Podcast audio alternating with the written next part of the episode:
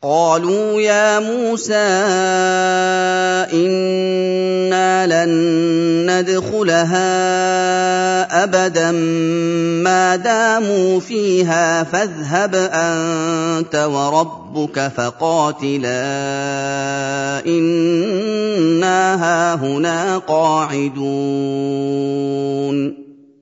Namun kaum Musa dari kalangan Bani Israel tetap bersikeras menolak perintah Nabi mereka. Musa alaihi salam. Mereka berkata, "Sesungguhnya kami tidak akan masuk ke kota selama orang-orang kuat tersebut masih berada di sana. Karena itu, pergilah kamu, wahai Musa dengan Tuhanmu. Kalian berdua berperanglah. Kalau kami sendiri, maka kami akan tetap duduk-duduk saja di sini dan tidak berangkat bersama kalian berdua untuk berperang." Qala rabbi inni laa املك الا نفسي واخي فافرق بيننا وبين القوم الفاسقين Musa mengadu kepada Tuhannya, "Wahai Tuhanku, aku tidak memiliki kekuatan atas siapapun kecuali atas diriku sendiri dan saudaraku, Harun. Maka berilah keputusan di antara kami dan orang-orang yang membelot dari ketaatan kepadamu dan kepada Rasulmu." قال فانها محرمه عليهم اربعين سنه يتيهون في الأرض فلا تاس على القوم الفاسقين Allah berfirman kepada nabinya Musa alaihissalam, Sesungguhnya Allah mengharamkan masuk ke tanah suci bagi Bani Israel selama 40 tahun. Selama itu, mereka tersesat di muka bumi dalam keadaan kebingungan, tidak mengetahui jalan yang benar. Maka jangan bersedih wahai Musa terhadap orang-orang yang membelot dari ketaatan kepada Allah. Karena sesungguhnya apa yang menimpa mereka merupakan hukuman atas kemaksiatan dan dosa-dosa mereka. واتل عليهم نبأ ابني آدم بالحق إذ قربا قربانا فتقبل من أحدهما ولم يتقبل من الآخر. قال لأقتلنك. قال لأقتلنك. قال إنما يتقبل الله من المتقين. Kisahkanlah, wahai Rasul, kepada orang-orang yang hasad lagi zolim dari kalangan orang-orang Yahudi, kabar dua putra Adam, Qabil dan Habil, dengan kebenaran yang tidak ada keraguan padanya.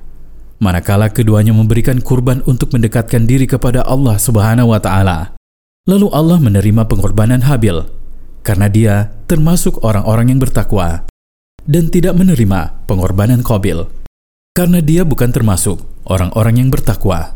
Lalu Qabil menolak diterimanya pengorbanan Habil karena hasad di dalam hatinya. Dia pun mengancam, Aku pasti membunuhmu, wahai Habil.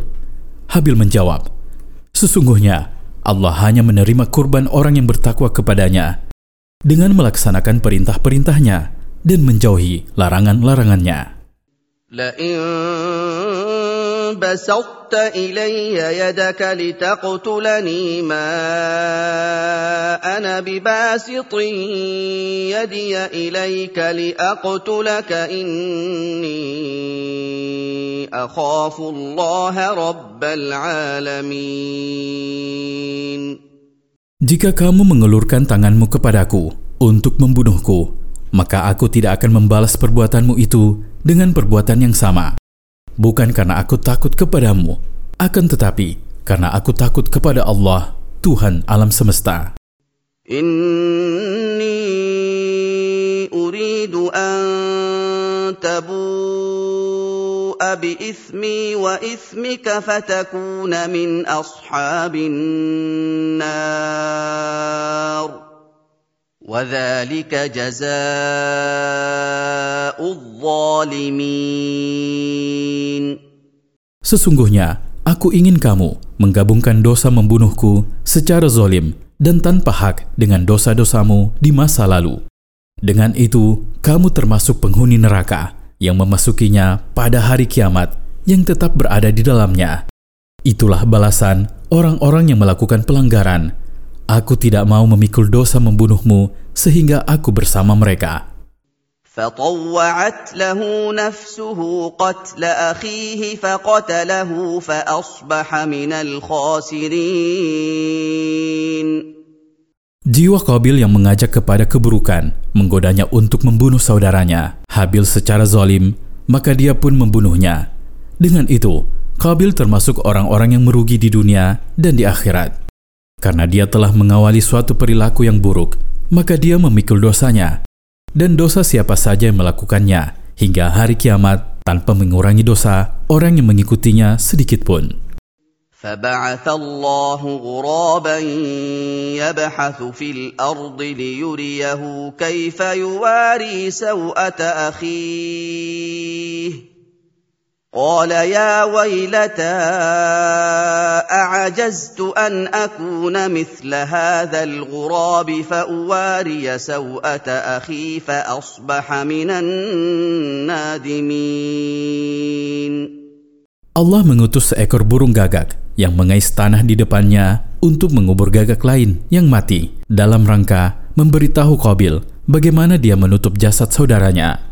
Qabil pun termasuk orang-orang yang menyesal dan penyesalan adalah kesudahan yang didapatkan oleh para pelaku kemaksiatan. Faidah dari ayat-ayat di atas. Pertama, menyelisihi para rasul mendatangkan hukuman dari Allah sebagaimana yang terjadi pada Bani Israel, manakala Allah Ta'ala menghukum mereka dengan tersesat. Kedua, kisah dua putra Adam menunjukkan bahwa dosa pertama yang terjadi di muka bumi, menurut zahir Al-Quran, adalah hasad dan pelanggaran. Ketiga, hendaknya seorang hamba berusaha membersihkan diri dari perbuatan zolim dan menjauhkan diri darinya agar tidak bertemu Allah dalam keadaan telah menumpahkan darah orang lain. Ini adalah pelajaran dari sikap putra Adam alaihissalam yang terbunuh yang menolak membalas tindakan saudaranya. Keempat, menumpahkan darah tanpa alasan yang benar mengakibatkan kerugian. Kelima, siapa yang memulai melakukan perbuatan buruk atau menyebarkan keburukan dan mengajak kepada keburukan, maka dia ikut memikul dosa orang-orang yang mengikuti ajakannya tersebut.